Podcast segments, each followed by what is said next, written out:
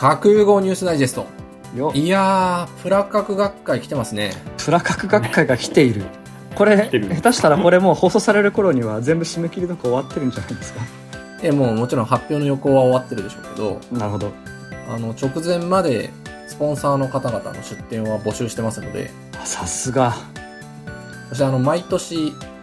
サッカー大会を開いてるんですが、は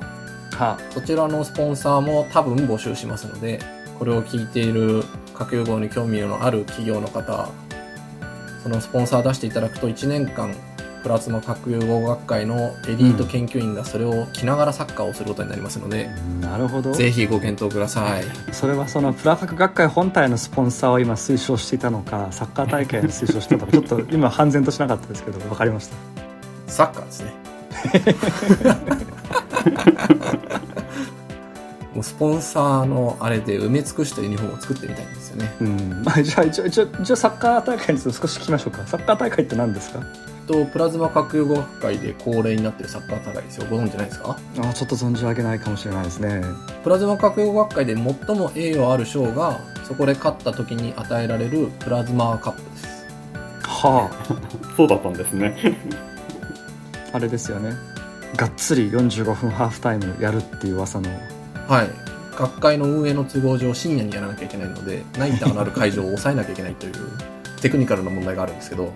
がっつりフルコートのサッカー場でいつもやってらっしゃるって、そういう噂の。そうですそうです。きゅうじゅっぷんかんで交代は自由ですけどね。交代枠はもうしちにんぐらい使えますけど。なるほど。いつも何名ぐらい参加するんですか？だいたいさんじゅうにんぐらいです。でにチームに分かれてきゅうじゅっぷんかん、うん、白熱の試合を繰り広げるという。いや 3, さんにん集まるなんか行事ってプラ核他にないからすごいですよね。そうですね、もう一番メインのイベント、むしろそのサッカー大会をやるために学会やってると言ってもああ失礼しました、サッカーがメインだったんですねそうかそうか、発表がメインだと思ってました。勘違いしてますねいやいやいや、そういう中で、まあ、後藤さんは参加されるんですか？はい、あ、今年のプラ核ですか？それともサッカーですか？プラ核もサッカーですか？どっちもですけどいやちょっと私あの運動音痴なんで、サッカーはあの見るのは好きですけど今までもちょっと参加したことないんで、うん、そういうとここでイバナさんに思いっきり勧誘されそうですけど。いやいやいや、うん、だってもう去年のプラズマ核融合学会なんて僕らのサッカー大会に合わせてワールドカップやってたんですよ。すごいワールドカップのスケジュールまで動かせるそりゃプラ核の発表とか言ってる場合じゃないですねいやいや、まあ、今年もプラ核楽しみですし、あのそうですね、核融合関係の人が全員集まる学会ですので、うん、えー、一般参加の方、もしくは企業展示の方、サッカーのスポンサーの方、広く募集しておりますのでよろしくお願いしますと真面目に言っておきます。そうですね、あの場合によってはこのアウトリーチもなんかインフォーマルありますんでって言ってもいいかと思いましたけど、決まってないからまあいいか。そろそろ決めなきゃいけないですね、あれ。うん、いや別に申し込んでもそんなに損はないですよね。だって別にインフォーマルだったらネットでできるし。確かに、申し込むだけ申し込んでおきましょうか。そうですね、なのであのこの核融合ニュースダイジェストの関連で言えば、アウトリーチに関するインフォーマル会合といって、まあ、インターネットで誰でも聴講できるような会合というのがプラ核で合わせて開かれますので、そこもよろしければ皆さんご参加いただければと思います。はい、ではこのよろしくお願いします。この番組は最近何かとメディアを騒がす核融合ニュースを、プラズマ核融合学会に所属する若手科学者が技術的に生きる正しく面白いポッドキャストです。お届けするのは大阪大学のイバノです。そして九州大学の武田とヘリカルフュージョン社の後藤です。よろしくお願いします。お願いします。この番組はプラズマ核融合学会の専門委員会ザ・アウトリーチの支援を受けて活動しています。うん、いやなんか前々回ぐらいからあの地味に気になってたんですけれど、後藤さんなんか自己紹介の時に、うん、核融合科学研究所っていう肩書き外しましたけど、なんかあったんですか？いいことを聞いていいことそこを聞かれますか、はい、えー、っとですね、あの、まあ、このしちがつからちょっと核融合科学研究所の方は休職しまして、あのヘリカルフュージョン社の方に一応 ひゃくパーセント フルコミットということで、うん、人類は核融合で進化すると訴えられてい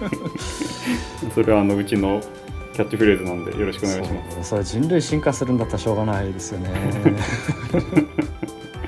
いやなんかそういうところも含めて多分皆さん後藤さんにすごく興味があると思うんですけれど、そもそも後藤さんがどういう方なのか、あの我々もちろん核融合業界の人間では後藤さん誰でもご存知の有名人ですけれど、よければ少し自己紹介とかいただけませんか。あ、わかりました。と言っても何を喋ればいいんですかねなんか聞いてください。ヘリカルフュージョン社のところには専門が核融合炉システム設計、はあ、ヘリカル型核融合炉用システムコードを開発、うん、ヘリカル型のほかトカマク型やレーザー型の概念設計の経験も有すると書かれておりますね。このあたりのご説明はしていただいてもいいですか。あ、はいこれ改めて読まれるとなんか分かったような分からないようなですよねこれまあ私は専門っていう意味では そ, のそこにまさに書いてある通りで、まあ、核融合炉のシステム設計っていうのを、まあ、ほぼ一貫してずっともう学生の時からやってまして、うん、これ何かっていうと、まあ、核融合炉作るために当然何か設計をしていかなきゃいけないというか、何でも物を作るためには設計しないといけないんですけど、うん、核融合炉の困ったところっていうのはあのすごくいろんなことがお互いに影響し合うトレードオフというか、うん、こちらを立てばこちらは立たないみたいのがもういろんなところで発生しちゃうんですよね核融合炉って、うん、なので普通はなんかある程度詳細の設計に進んできたところでそういうところを調整するんですけど、はい、核融合炉は実はもうその最初の大体どんなものを作るかなっていうそういうちょっと漠然とした概念的なところを考えるときから、うん、なんかこういうそのトレードオフ的なところをある程度見ていかないと、はい、もう何を作っていいかも分かんなくなっちゃうんですよね。うーんでそこを見るために、まあ、そのシステム設計って言ってるのは、まあ、いろんな機器とか要素が入ってるんで、まあ、それをあんまり複雑なモデルを使うんじゃなくて、はい、なるべく簡単なモデルで全体を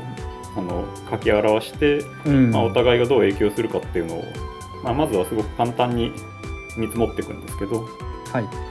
まあ、そういうのがここで言ってるシステム設計っていう仕事で、あんまり多分核融合炉以外でこういうことをしないのでシステム設計っていう言葉自体があんまり馴染みがないと思うんですけど、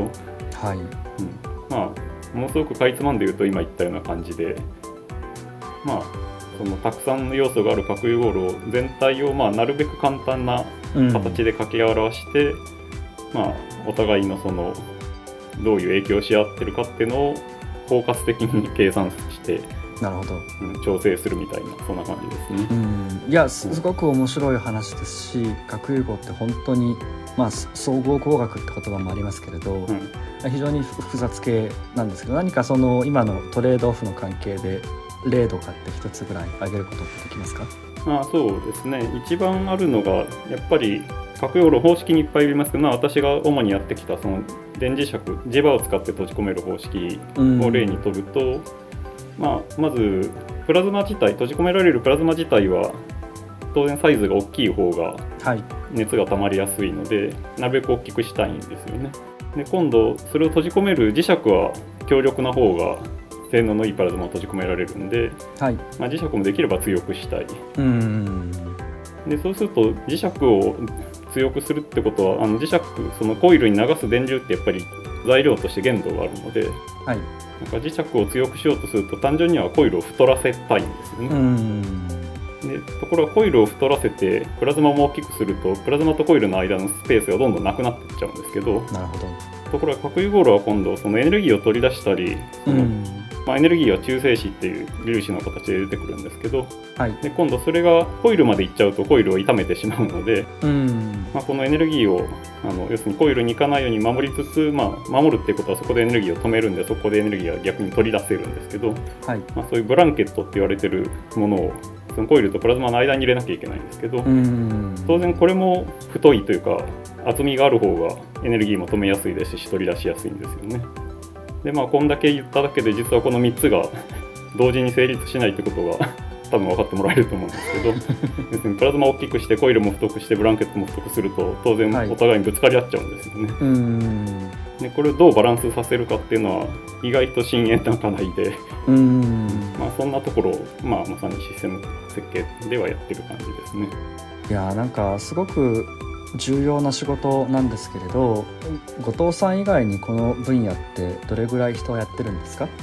そうですね、まあ、システム設計やってる人はあのあんまり多くはないですね正直。うんそこがなんか今の学語業界次のフェーズに向けてまた足りてないって言ったら変ですけれども、そういう部分かなって思わされるんですよね。そうですね、あの、まあ、もちろん私自身逆に今度はこのある意味机上の空論って言われかねないぐらい、実際にじゃあ今度は実験をしたりとか物を作った経験っていうのはすごく乏しいので、まあ、まあ大事なのはそういういろんな人がちゃんと協力し合うことだと思いますね。うん、はい、本当にその通りだと思いますね。技術もそうですけど人もちゃんとこう、ね、協力し合わないと、うん、とは思いますね、私も。まあ、でも、まあ、そこら辺がこうやっていろんなあの今核融合を本当に作ろうって動きが出てきて、うんまあ、その前の研究開発の段階ってやっぱりどうしても自分が抱えている課題を解決して、うん、で他のところの課題は他の人がやってくれてるという感じだったと思うので、はいうんまあ、これがこういうものを作るっていう段階になってきたらいやおがなしにコミュニケーションが始まっていくんだと期待はしてますね。うんはい、本当にそれこそ今日はそういうところの試験お聞きしたようなニュースもあるんですけれど、多分もうちょっとあの皆さん後藤先生のことを深掘りしたいと思っていて、でもその後藤先生なんで核融合を選んだんですか？子どもの頃かいつ選ばれたのか、なんで選ばれたのかって教えていただいてもいいですか？あはいはい、最近実はそれいろんなところで聞かれてるんですけどもともとは核融合を最初から選んだんじゃなくて原子力を選んだんですね。あそうなんですね、うんでしかも原子力を選んだ理由は原子力をやりたかったんではなくて原子力を止めたかったからなんです、ね、ああそれはなかなか偉大なる転向ですね、うん、でそれは止めたかったから原子力の選考に進まれたっていうことなんですか？そうそうです、まあ、まあ最初はやっぱり原子力を止めたいという思いがあって、うん、なぜかというと私母親があの広島生まれだってことは知ってたんですけ ど, あなるほど、うん、あの母親にずっと年齢を偽られてたので、はあ、あの実年齢よりずっと若いことを言われてそれを信じ込んでいて、なるほど実はでも母親だからあの、まあ、被爆者被爆者と認定はされてないでしょうけど、あ、まあ、でも、はい、広島に原 子, 原子爆弾落ちた時に広島にいたんですよね、うんえー、でその話を聞いてやっぱりすごくショックを受けて、うんまあ、それを知ったのは中学校ぐらいですけど、うんやっぱりそれまで教科書の中の出来事だったのが急になんか自分の身近なものになって、はいはあ、でやっぱりこれは原子力良くない母親もそんな目に遭ってしまったんだとか思って、はいまあ、止めたいと思って、まあ、でも止めるためには自分がちゃんと理解しないと安全に止められないなと思って、うん、なるほど、まあ、これは原子力の勉強しようと思って、はあ、でいきなり大学でそこに行きたいとかいう前にまずはなんかいろんな本を読み始めたんですね、まあ、まだ中学生だったんで。なるほど。で、まあ、でもその本を読んで冷静にいろいろ見てったらあれ意外とこれはやっぱエネルギー源として優れたところもいっぱいあるんじゃないかなというふうにも思い出して、まあ、いずれにしてもちょっと勉強をちゃんとしないといけないと思って、はい、でまあ大学ではそっちの方に行こうと思って来たところで、まあ、そうするとやっぱり大学で原子力関係の専攻に行くと核融合の授業ってあるんですよね。うんでそれを受けて今度あれでも核融合これめちゃくちゃ面白いんじゃないのっていうふうに思ってしまって原子力でいろいろ問題になってるとこも核融合なら解決できそうな気もしたし、うん、まあ、何より新しいことってやっぱ楽しそうだなっていうのと、はいでまあ、あともう一つは、まあ、これはなんか若気の至りだなと今でも思いますけど、うん、ちょうどその私があのいたあの学科で、まあ、実は当時やっぱちょっと原子力だいぶ人気が陰ってた頃だったので、はあ、あのいくつか学科を統合して新しい学科ができたんです、うん、なんかもうエネルギーを総合的に学ぶみたいなところができて、うん、でまあそうだったんでそもそも、まあ、ごじゅうにんぐらいいる学科で、はい、あの原子力をやりたいって言ってる人がまあじゅうにんぐらいだったのかな。はあ、なるほど。でさらにその中で核融合に興味持ってるっていうのが私しかいなかった。ああそうですか、うん、でまあもちろん世界を広しと見たりあともちろん違う学年とか見たらいくらでもいたと思うんですけど、うんなんかその時はなんかもう日本に核融合をやろうとしてるのが自分しかいないんじゃないかみたいな使命感使命感が出てきてしまってこれはもう自分は核融合行くしかないでしょうって感じで、まあ、でももう頭上がらないですけどその私の恩師の小川先生のところに、うん、ぜひ核融合勉強させてくださいって感じで飛び込んで、あでそのまま今まで来たって感じですね。すごいいい話ですね。反原子力からどんどんとコースを変えてこれがミイラ取りがミイラになるというやつだっていうやつ途中で僕の妻がいまだに息子に対して私ははたちって言い続けてるのを見てこの話入れようかと思ったんですけど入れ、入れられないなって思ってますまあね、被爆の話されちゃうとちょっとねそれ以上ちゃちゃ入れにくいですよねうんいえいえ、でもでも本当ありましたね。母親でもだからそれそうだから年齢を私に知られたくなかったっていうのがあって、だから私は母親の干支をずっと知らなかったんですよ、うん、僕のおばあちゃんも葬式の時に分かりました、はい全然違うやんってびっくりした割とあるあるだったかもしれないですね。でこのヘリカルフュージョンに後藤さんあの正式に、はいえー、とジョインというか今までニュースと掛け持ちやってたのを、はいはい、このしちがつからですか。そうですね、しちがつついたちからですねフルコミットで入られると。はい、うん、なるほど、おめでとうございます。おめでとうございます。このヘリカルフュージョン社に関しても少しじゃあお話いただけるとというか、あの今のところ僕が知ってるのは核融合で人類を進化させようとしてるってことなんですけど、はい、具体的にどのようなことをやられていく会社になるんですか。あ、はいはい、まあ、あの社名にある通りなんですけど、まあ、ヘリカルという名前がついてますけど、まあ、これはあのいわゆるヘリカル型の核融合炉、ウェブページにもありますけれども、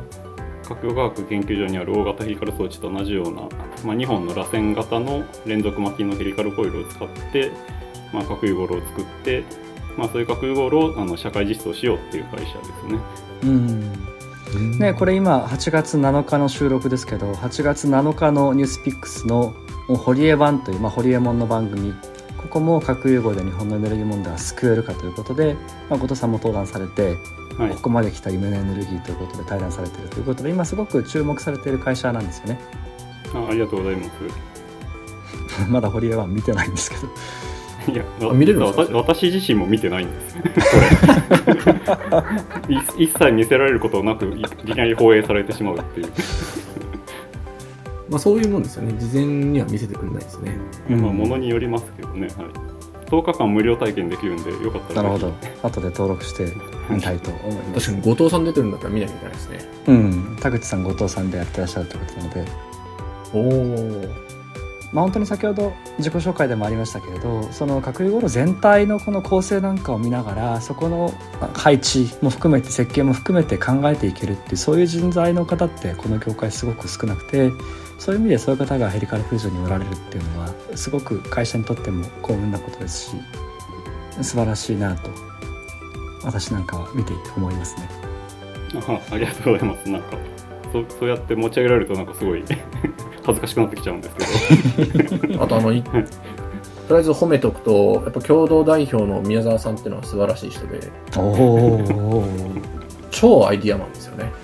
まあそうですね、業界で一番最初に スリーディー プリンター持ってきて、ああ確かにその当時ですら意味わかんないなっていう形の模型を作って、すげえ嬉しそうに僕らに触らせてくれたのが、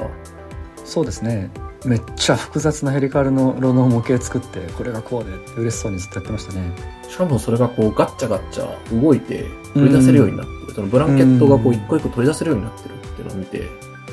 めちゃくちゃ頭いいんだろうなって思いましたね。ねえ、天才と何かは紙一重の人ですけど、あれ武田さんそんなあれ今のは批判になるのかな今のはだいぶ好意好意を持っていたつもりだったんだけど、ちょっと出方が違ったな本当にヘリカルっていうものを多分この業界で一番愛してらっしゃる方で、本当にヘリカル一筋の方なので、本当にそういう意味で宮沢節って我々言ったりしますけど、それはもう本当に間違いないですね。うん、個性とキャラクターにあふれた方ですよね。うん、まさに発想力もそうですけど、行動力が弊社も代表宮沢のまさに発想力と行動力で引っ張られてるなと思うので、うん、なんかななひゃくまんぐらいのやつななじゅうまんだと思って発注しちゃったこともあるんですよね面白いなんか昔桁を間違えたとか言ってたような記憶はあります。核融合もぜひああ本当に、ね、ななちょうえんぐらいかかるかもしれないのにななせんおくだと思って作っちゃったっていういや実際スタートアップ立ち上げるって、まあ、簡単でかつ難しいじゃないですか。あの立ち上げるところだけは簡単なんですけど、あのその後のことって本当に大変なので、そういうところも含めて宮沢先生の行動力、もちろん後藤先生も含めてですけど、そういうところは本当に尊敬していますね。あ、はい、ありがとうございます。まあ、でもやっぱり欧米もそうですし、特にまあ日本はまあ武田先生も関わられてますけど、あの京都フュージョニアリングさんが先行して立ち上がったっていうのは我々すごく勇気づけられたので、まあ、そういったいろんな、まあ、な波というかが来たなって感じですね、うん、本当にありがとうございます。じゃあ設立絡みで次の設立いきましょうか。あ、そうやって絡めてるんですね今日は。どうぞお願いしますこれはあのリクエストがあったニュースなんですが、にせんにじゅうさんねんのにがつ、今年のにがつじゅうろくにち、まあ、少し半年ぐらい前のニュースになるんですが、イギリス政府核融合プログラム実行機関の設立を発表というニュースがあります。英国政府はにがつむいか、英国の核融合プログラムを実行するための機関として英国インダストリアルフュージョンソリューションズ ユーケーアイエフエス の設立を発表した。同機関は球状トカマク型エネルギー装置 ステップ 施設をにせんよんじゅうねんまでにウェストバートンで建設する予定だということで、この ステップ というものを建設をするためにイギリス政府が新しい、まあ、インダストリアルフュージョンソリューションズという機関を設立をしたというようなニュースなんですが、まあ、これの何がすごいかというと、まあ、この ステップ という施設、これは球状トカマクエネルギー生産というふうに書いてある、スペシャルトカマクフォーエナジープロダクションというふうに書いてある通り、発電をするための炉なんですね。で、実際にこの発電をする施設というものをにせんよんじゅうねんまでに完成をさせて、でしかもそのためのもう立地も確保してあるというところがなかなかすごいニュースだというふうに思います。で、まあ、まずはもう少し深いところに行く前に、このステップというものが何の目的でということを少し見たいというふうに思っていて、でこれはステップのプログラムディレクターを前務めてらっしゃった前プログラムディレクターだったフォワード・ウィルソンさんが書いてるんですが、この ユーケーイーエー 英国の原子力庁ですか ユーケーイーエー が主導するステップは、まあ、必要な核融合研究と並行してサプライチェーン能力を構築するために産業界と学術界のパートナーシップを発電所コンセプトに向けて段階的に成長させる、だからステップなんですけれども、ことを目指しているということで、一応みっつのフェーズ、トランシェに分かれていて、だいいちフェーズでコンセプト設計をすると、これがにせんにじゅうよねんまでで、ここにおよそさんびゃくおくえんの予算がすでについている。にせんにじゅうよんからさんじゅうにで工学設計をし、いろいろなオプションをテストし最適化をする。さんじゅうにねんからよんじゅうねんで建設と運転まで行うというような、そういうプロジェクトなんです。来年までにさんびゃくおくの予算がすでについている。におくにせんまんポンドの予算がついていると私は理解をしていますが、それいちねんかん、あ、ちょっと前の話とですね。そうですね。設計いちねんかんでさんびゃくおく使ったからといって設計が済むというのは何か強引な考え方な感じがしますけど、うん、まあ、でもにひゃくにじゅうミリオンのファンディングがついたということは、あのにせんにじゅうねんの段階でアナウンスされているので、にひゃくにじゅうミリオンってまあ大体さんびゃくおくぐらいですよね。にじゅうねんからにじゅうよねんまでのよねんかんでさんびゃくおくえん。あ、そうですそうです。あの設計活動全体でさんびゃくおくえんですね。なるほど。いやもう今にじゅうさんねんなんでね、来年までのいちねんかんでさんびゃくおく使えって言われてもまあでも実際どうですか。まずは多分このスフェリカルトカマク、球状トカマクっていう話が出てきたので、まあ、そこを少し触れておかなければいけないなというふうに思うんですが、まあ、スフェリカルトカマク自体はこのイギリスの研究施設のいわば お, お箱みたいなすごい昔からやっていた方式 で, でここで成功を収めた技術が今トカマクエネルギーという会社で球状トカマクになっていて、で同じように政府は政府でこのステップというものを作ろうというように、まあ、進んでいるんですけれども、この球状トカマクっていうのは後藤先生何がいいんですか。そうですね。そもそもどういう定義かというと、まあ、これの定義もいろいろ分かれてはいるんですけども、基本的にはまあトカマクの一種であって、まあ、ドーナツ型のプラズマなんですけど、うん、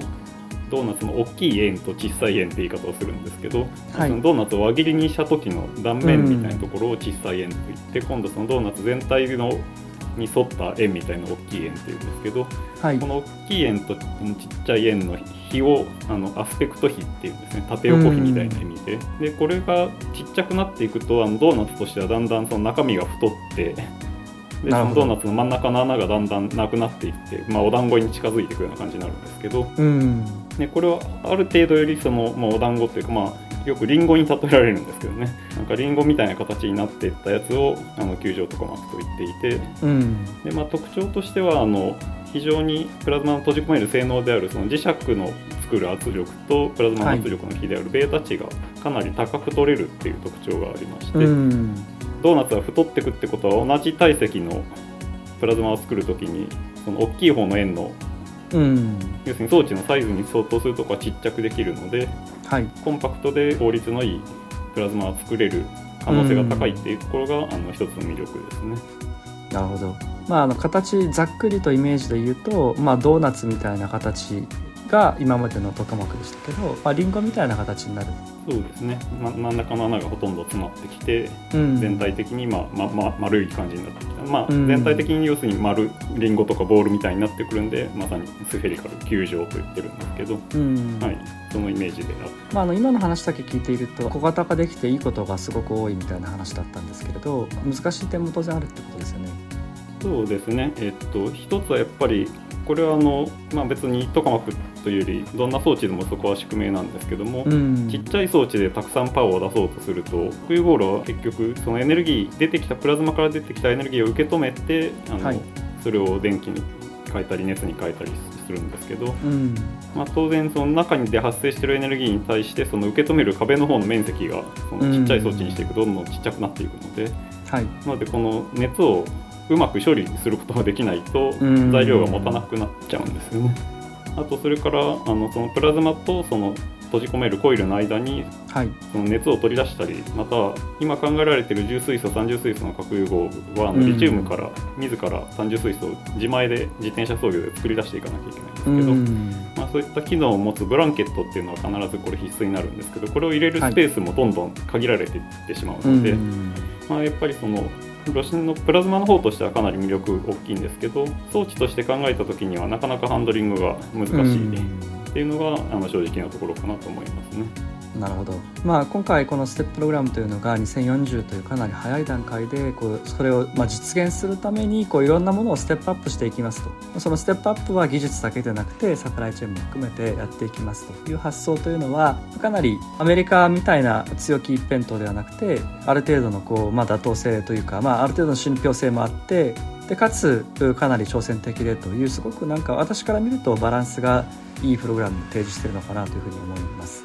でまあ、今回この ユーケーアイエーエー という、まあ、イギリスの、まあ、原子力公社でしたかね